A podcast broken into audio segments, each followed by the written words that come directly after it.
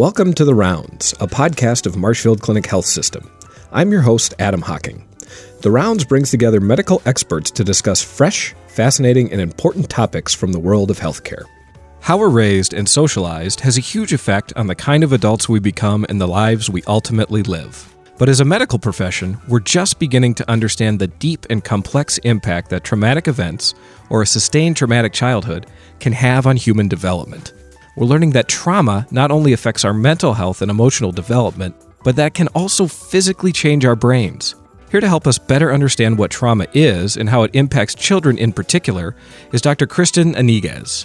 As medical director of the Marshfield Clinic Child Advocacy Center, Dr. Iniguez specializes in caring for children who are potential victims of abuse. Dr. Iniguez completed medical school at Midwestern University Chicago College of Osteopathic Medicine and is also board certified in pediatrics.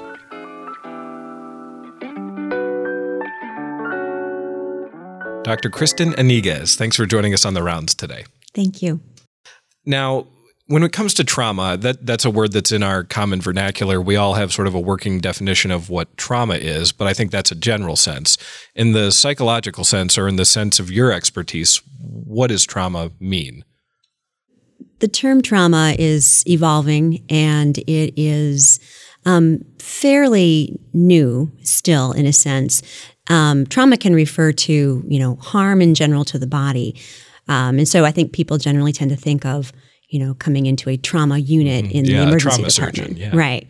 Um, but when we talk about this form of trauma and psychological trauma, it is any event, um, whether that be a physical thing or something that makes you essentially it undermines your sense of health and safety for your own your own self. And so what does trauma look like? How, how do you start to identify it? And um, maybe you can talk about sort of your expertise as it as it uh, relates to to children showing signs of trauma.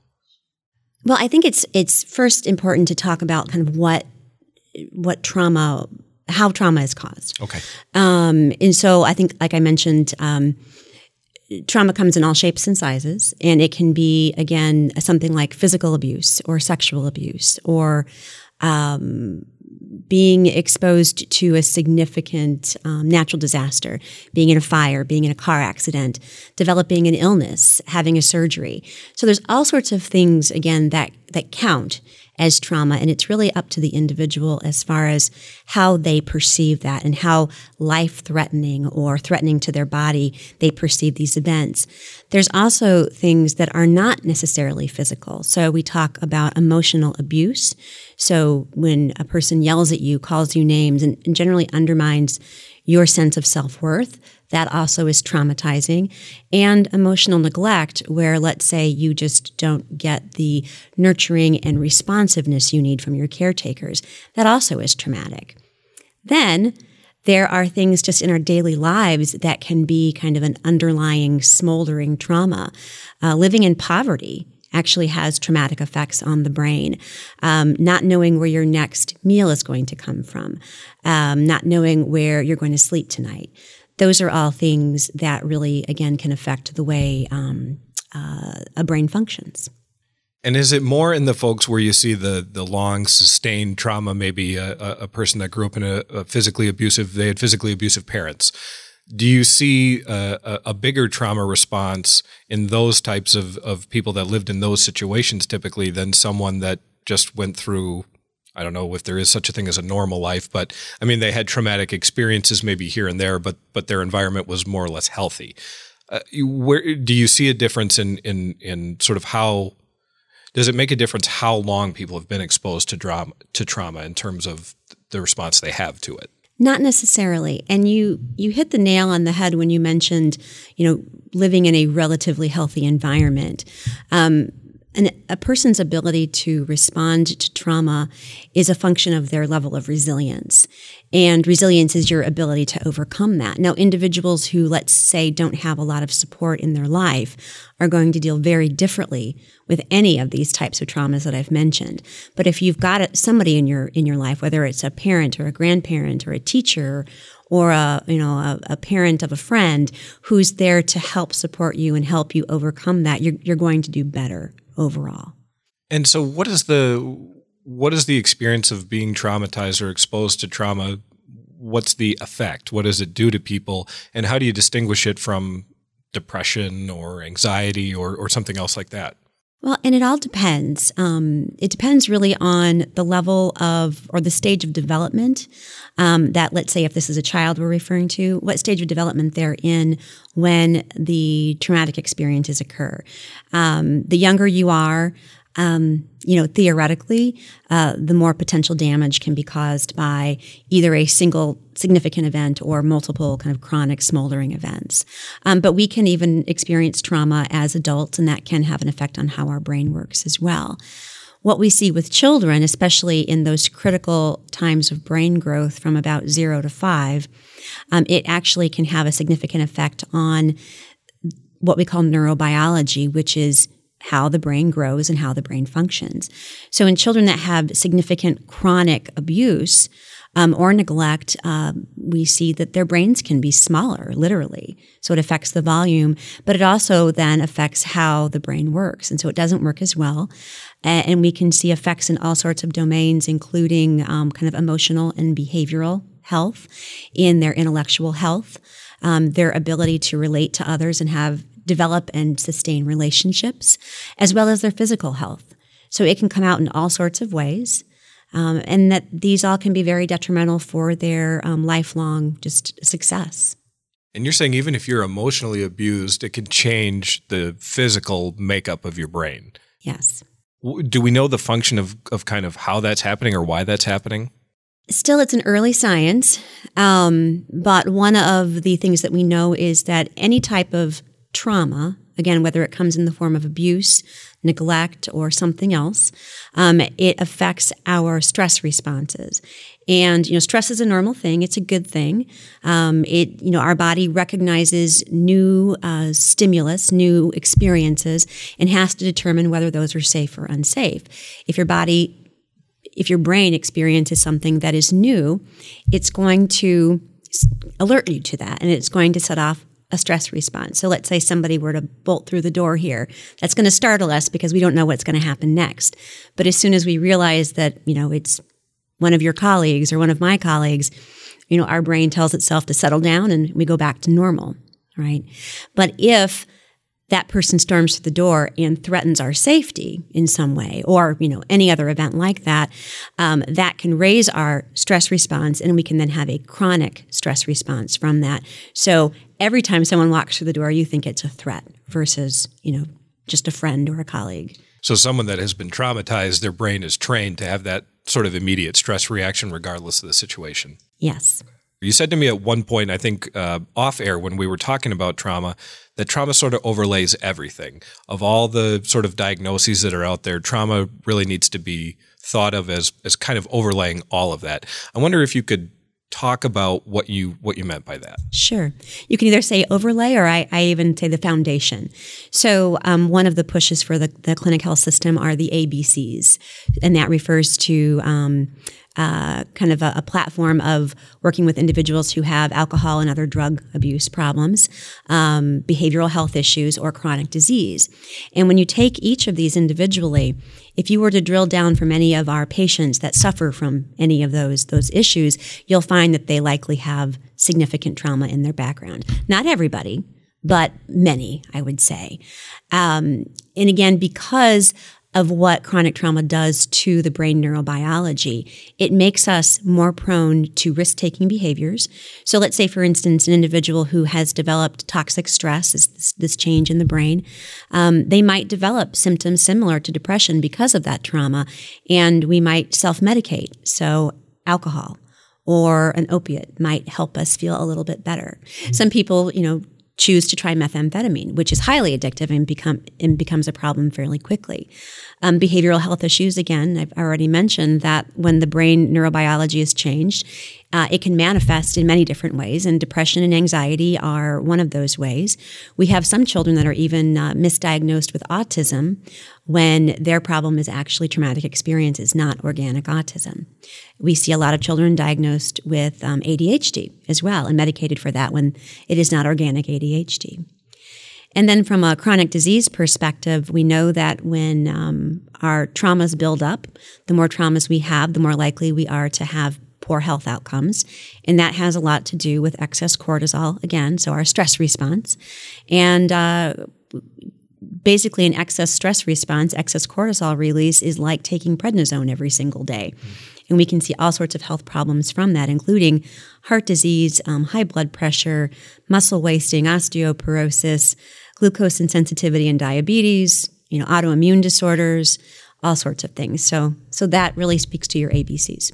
In terms of, of trauma, I, I don't remember hearing about too much about this type of trauma in popular culture until the last few years, maybe. Um, in the medical community, um, and in, in your experience, how long have we been looking at trauma this way? Are we kind of scratching the surface, or, or is it more well known than than maybe we know? We are scratching the surface, and in fact, I would say in most medical medical communities, it really isn't recognized or understood to the point that it needs to be because it does underpin underpin excuse me most of the um, again not most but a lot of the the problems we're seeing in our patient population. It wasn't until um, the 1980s where this really started to come onto the radar. And um, do you want me to speak to the ACEs study? Because that's sure. where yeah. it started. So in 1985, a physician out of California recognized that um, traumatic experiences were leading a lot of his obese patients to drop out of his weight loss clinic.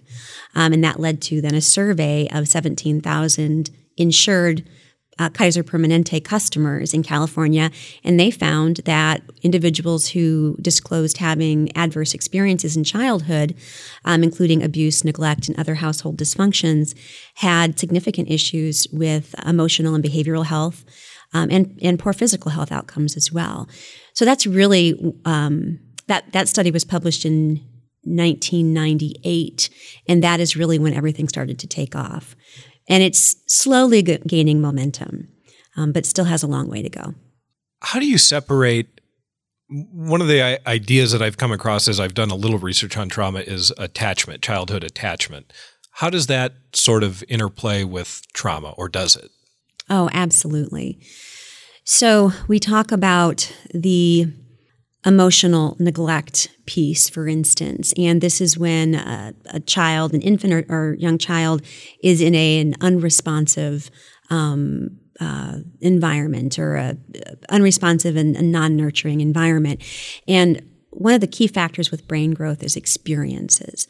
Um, an infant needs to have millions and millions of experiences for that brain to grow. Every time there is an experience, whether it's something that they see, they hear, they taste, they touch, they feel, um, that causes a neuron to connect with another neuron. And every time they re experience that, it strengthens that circuit. Um, without those experiences, our brains don't grow the way they're supposed to, and they don't learn to function the way they're supposed to. And so, really, it's attachment is a very, very important part of um, uh, dealing with trauma or being able to overcome traumatic experiences. It goes along with that resilience piece that we were talking about earlier. I wonder if you want to talk about, and I can set it up if you like, but I'd wonder. I wonder if you want to talk about um, the the Bucharest the Bucharest Early Intervention Project because I think that's a decent segue from talking about attachment and childhood development to have sort of a, an actual specific example where we uh, almost unfortunately had a real life laboratory for kind of researching how trauma impacts children. Do you want to talk about sort of what that was and, and what we found? Absolutely. I think it, I think it's very important. Um, so in the 70s and 80s in Romania, uh, they were under a communist regime, and parents were essentially mandated to institutionalize their children and put them in orphanages so that they could go to work for the state government. Um, over 100,000 children were eventually institutionalized and raised in an orphanage. And they were stratified by health. So your healthier kids were placed in certain, maybe slightly better resourced facilities, but the children that were born with any kind of medical or physical impairment were placed in places where there were not a lot of resources. Regardless, that the conditions were pretty abysmal for anybody in this in these settings. Um, these children were um, essentially fed three times a day, but had very little. Uh, caretaker interaction outside of again feeding them and changing their clothes. In many cases, they were handcuffed to their cribs. Um, they got very little activity, and again, just no or, or very little face to face interaction with adult caretakers or other children for that matter. And when the government was eventually overthrown, um, several physicians and researchers from the US were able to go over. And this is a study that would never pass an institutional review board um, would never get IRB approval in this country, but um, because of the circumstances, they were able to take some of these children and place them in foster care, some of them, and some of them remained in the institution. They didn't have enough families for them to go, for them all to go into foster care. And they were able to study and see what effects, A, that these children had from just being institutionalized, but then at what point in their life was kind of the breaking point for being able to recover from the traumas that they had experienced. And I will add that when the children were institutionalized, not, not only did they experience severe emotional neglect, but there were also rampant uh, physical and sexual abuses and other, you know, other terrible things going on there. Um, one of the stu- one of the slides that I like to show when I speak about this is comparing two three year old brains. One from a, a child who was living in a quote unquote normal nurturing environment, and the other was a child that lived had been raised in one of these institutions, and the the size of the um, institutionalized institutionalized child's skull was significantly smaller. The brain was significantly smaller and the amount of mass was smaller. So it's you know it's obviously a very visual thing but it was a very drastic difference. That poor child who did not get all the nurturing that they needed their brain didn't grow appropriately. So obviously we can see there's a huge environmental component to the trauma response. Is there a, a genetic, or, or, what do we know about sort of genetic resiliency? You know, might might you be more resilient than than I am in terms of responding to the same trauma, or is it also fluid because we have such different backgrounds? Resilience is not something you're born with. It's something that really has to be almost taught and nurtured in a sense. And, and it goes back to when we mentioned the attachment template. When you have a caregiver that responds to your needs as an early infant, even though the, these infants aren't having cognitive thought of, oh, this person cares for me, it teaches them that when they cry, someone's going to come and feed them, someone's going to come and change them, someone's going to take care of them. And it gives them first a, a view of themselves as being cared for and and eventually that that portends to having a feeling of self-worth it teaches them that the caretakers around them uh, do care about them and will respond to their needs and that they can trust those caretakers. But it also teaches them that the world around them is something that is fun and exciting and explorable. And, you know, and it really gives kind of that more long term uh, positive view. Whereas if you have a child who has very poor attachment, doesn't get a lot of nurture and um, responsiveness in their environment, it's it's the opposite. They tend to have less self confidence. They don't have as much trust in others, and they don't look at their world around them as being a place that is good and that that you know they're going to have a future in. So when you talk about the differences in resilience between one person and the next, is there a way to build that resilience in? Are there practices or or is there anything a person can do to become more resilient? Well, and it's not something that I think most people instinctively think about improving about themselves necessarily. It's not at least not children. But but we know that resilience can be built in multiple domains. So probably the most important domain is relationships. Again, going back to attachment. They need to feel that somebody cares about them right? They need to feel that they have some sort of support. And it can be, or it, ideally, it's a caregiver, but it can also be a teacher, it can be a fireman, it can be anybody in the community. Um, some other ways, I think, from a community standpoint, that we can really help build resilience in our children is to, first of all, give them a safe community to live in and give them lots of opportunities. So, safe parks where they can play and not have to worry about any kind of violence. Um, have community activities where they can participate. Um, having more cultural um, traditions or even just you know community wide traditions that they can feel that they're a part of. Um, resilience is really built again through relationships, and that's kind of what what this is all about in the end. So. One of the things I think we talked about in the past when we were preparing for the podcast is that trauma can be intergenerational, that it can pass on from one person to the next, from a mother to her daughter. Can you kind of talk about how that occurs? Is it is it a DNA thing where once you have a traumatic experience, it kind of gets baked into your DNA and you pass it on that way, or, or how does it work? Baked in is not exactly um, the phrase I would use. It's not a medical term, huh? well, I like it. I like it. There's a there's a um, a field of science called epigenetics, and it looks at how do our experiences affect our DNA and therefore our, our subsequent generations? And when we experience trauma, we can have some changes to our DNA. Now, our DNA itself doesn't change. The um, all of the base pairs are still exactly the same. But there are these little pieces called methylation products that actually attach to our DNA and then change the way our DNA um, express, how they function. So, kind of turning some genes off and turning some genes on. Um, we can actually pass those methylation products along in our reproductive cells to our subsequent generations. And what's interesting is that any experiences that my mother had are already encoded essentially into some of my reproductive cells that then I pass along to my children as well. And not only that, when a woman uh, gets pregnant, if she has any adverse experiences during her pregnancy, let's say maybe using drugs or um, being a victim of domestic violence, her stress response also affects the fetus and essentially gives them a vicarious stress response that could potentially cause some epigenetic changes at that time as well. So there's unfortunately multiple ways bad experiences can affect our future generations. Trauma informed care is kind of an in vogue term right now. What does it really mean to practice trauma informed care? To be totally honest, it's just being a good person.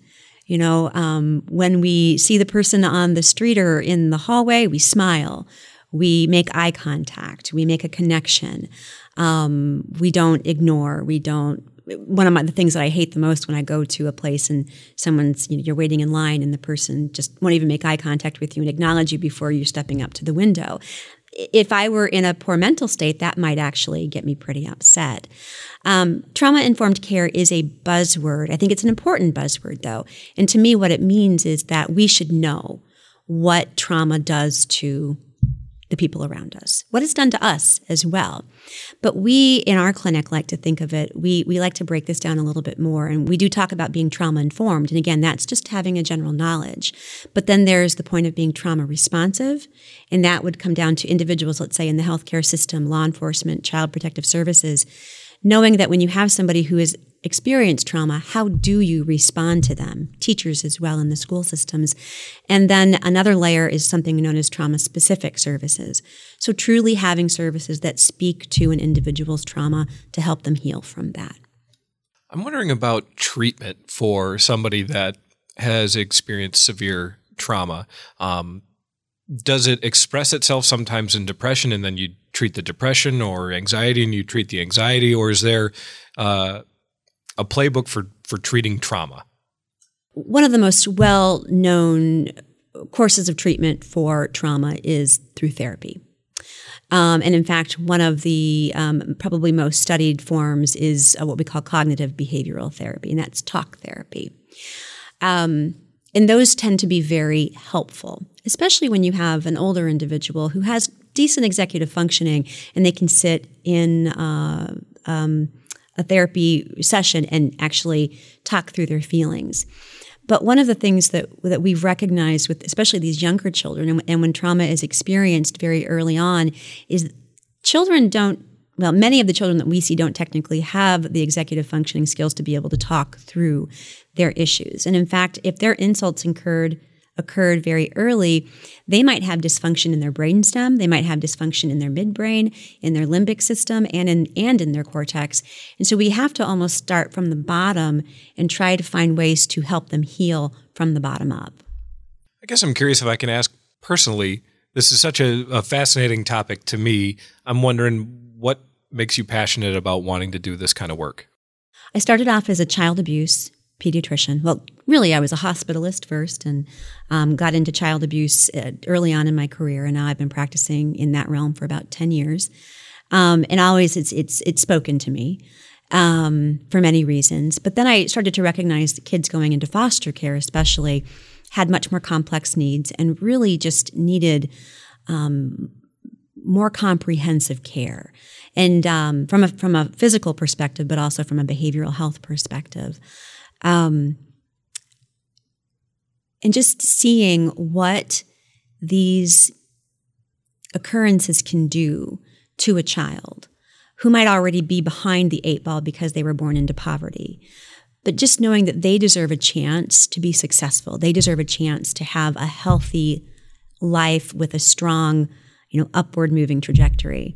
I think I, you know, as as corny as it sounds, you know, they are our future, right? So we really need to do what we can do in our communities to take care of them and make sure that they have good outcomes. So at the Marshfield Child Advocacy Center, um, we developed a new service line. Um, it opened officially about a year and a half ago and unofficially about two and a half years ago, and that's called the Resilience Clinic. This is a place where children who have suffered trauma of any of any type um, can come in for an evaluation. And our criteria for these for um, to bring children into the clinic is that a they have had a traumatic experience at least one, and that they have manifestations of that trauma. And the manifestations can lie in again any domain, including behavioral and emotional health problems, physical health problems, and intellectual health problems. And what we do is we provide um, an interdisciplinary team based approach to their care. So there is a medical provider, myself, at the table. We have a psychologist, Dr. Myra West, is at the table. Uh, we have what we call an education specialist, which is a very new in, in, and I'll pat myself on the back for this, a very innovative approach where we have a teacher who is going to help us bridge between the child, their health care, their behavioral health care, and the school system. Um, and a social worker who rounds out our team and is our glue, but helps with all of our wraparound resources and just making sure that some of those very basic needs are taken care of. Once the children come into the clinic, um, we do a very long, comprehensive initial evaluation. And if they meet our criteria, they then segue into a behavioral health um, assessment.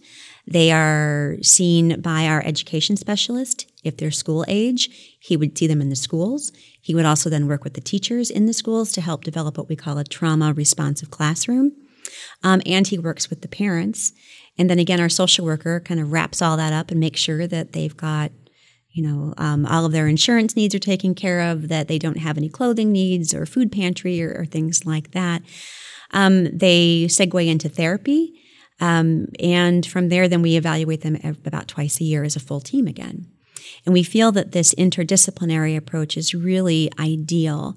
We're covering all of their needs. Plus, we're working together very closely versus having a child go to a therapist over here and a doctor over there and you know some other specialist um, and they don't really communicate very well we're able to communicate and we're able to form a, um, a plan that really speaks to this child's needs you mentioned working with the schools how important one of the things we're seeing in healthcare in general is integrating care into people's communities is important because people that's where they live their lives. They don't want to go to the clinic or the hospital for everything, and it just doesn't work for them very well. How important is it for you to be out engaging with community partners in the schools and social services and things like that to do the work that you do? Very important. We have to break away from the silos. We have to break away from us working in our own respective buckets. We all have knowledge and expertise to share, and we need to be sharing it amongst each other. And that's the best, I think that's going to provide the best care for these kids overall. I'm going to give you a little bit of history. Back when I was coming up with this idea of the resilience clinic, um, one of the gaps that I recognized was that the kids, um, a they had you know complex medical needs, so they really needed physicians who understood where they were coming from and, and how to provide care for them. They obviously have significant behavioral and emotional health needs, and, and, and we have our, you know, psychologists and, and therapists who um, have expertise in that area. But one of the biggest gaps was in the realm of um, education. Um, children in foster care, only about 50% of them graduate from high school, and only about 10% of those in foster care go on to any kind of secondary education. So that kind of begged the question what's going on from a cognitive or an intellectual standpoint with these kids? And then as we started learning more and more about trauma, we recognized that when you have this chronic stress response, you can't pay attention. You're looking around the classroom at any little noise, you're afraid is somebody behind you going to hit you. Um, how can you pay attention to the chalkboard and read the chalkboard and then be able to test well? You know, so again, and, and a lot of these kids were labeled as being naughty or daydreamers or, you know, not paying attention for whatever reason, but really in the end, they're just responding to their survival brain, as we like to say. And so by bringing in the education specialist and really, and again, a very novel position, I believe our position is the only one in the country um, that I'm aware of that does what we do, um, being able to educate the teachers about these children.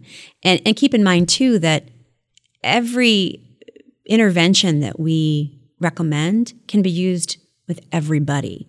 You know, you don't necessarily want to single a child out in the classroom and say, well, you're, you know, you're having a tough day. Go over here. They don't like to have attention brought to them, just like we don't like having attention brought to us when we're having a tough day. Um, but these interventions can be used with with the two of you you know, um, they can be used with our colleagues, the rest of the classroom, and everybody benefits from that. So by teaching, by educating the teachers about what little tweaks they can make in their classroom to make this a more trauma responsive classroom really just helps everybody overall. Um, our education specialist also, like I mentioned, works with parents because you know, teachers can do what they do and maybe they're the best teacher, but if you go home to an environment where a parent doesn't understand how to deal with trauma, then you've just taken three steps back. So, really getting our parents to recognize what trauma does to the brain as well and how to respond to their children. And the last piece, which I think is so cool, is we're working with the kids too. We're really empowering them to understand how their brains work. And that in and of itself, you know, again, gives them the inner strength to be able to um, implement some of these uh, these tasks and these um, interventions that we're we're giving to them. You know, our mentality is we got to fix the kid. Really, we've got to fix the child's environment. We need to, you know, and so there aren't a lot of things that I am aware of that we can send our parents to. You know, you can recommend parenting classes. I don't know that the quality of all the parenting classes is the same or of high caliber. So unfortunately, I wish there were more and that's what that's one of our goals is to really develop some programs that will help help teach our parents how to parent. For whatever reason, you know, we have seen a huge breakdown in our family, our, our intergenerational family units. You don't see the grandparents teaching the parents as much as we used to. And especially when we live in regions where there's a significant amount of poverty, that breakdown has occurred even more. Something else I thought would be I just gave a talk this morning, so this is all fresh in my mind. Um, talking about the ACEs again and talking about some of the um, kind of speaking to the epidemic of ACEs in our child population now. So when um, Dr. Felitti and Dr. Anda did their initial study with the 17,000 individuals, they found that you know, generally most of the population had zero ACEs, or at least the, the largest number had zero ACEs um, or adverse childhood experiences. I don't remember the exact numbers, but they found a, a, threshold number of about four or more ACEs, and I think about 15% of, the, of their population had experienced four or more.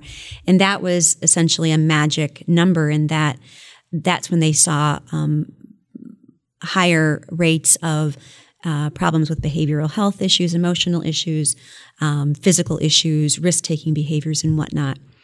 We've repeated that study here in central Wisconsin um, Rachel Stankowski and I published our data a couple of years back, and we found fairly similar results.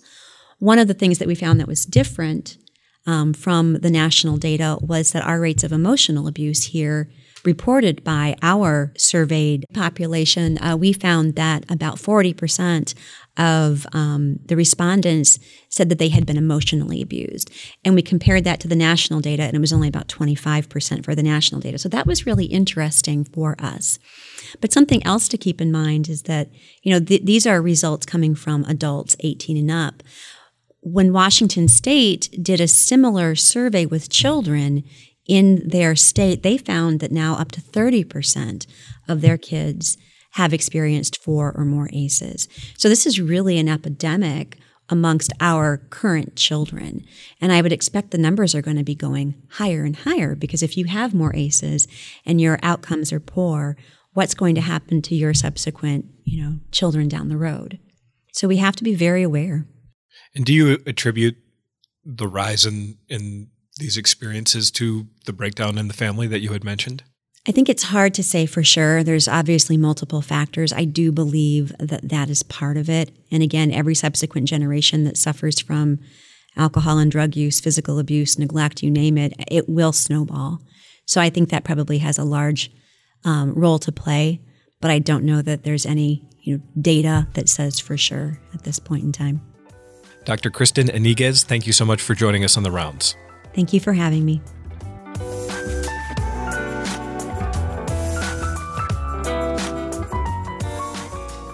The Rounds is produced by Ryan Maderick and supported by the Marketing and Communications Department of Marshfield Clinic Health System.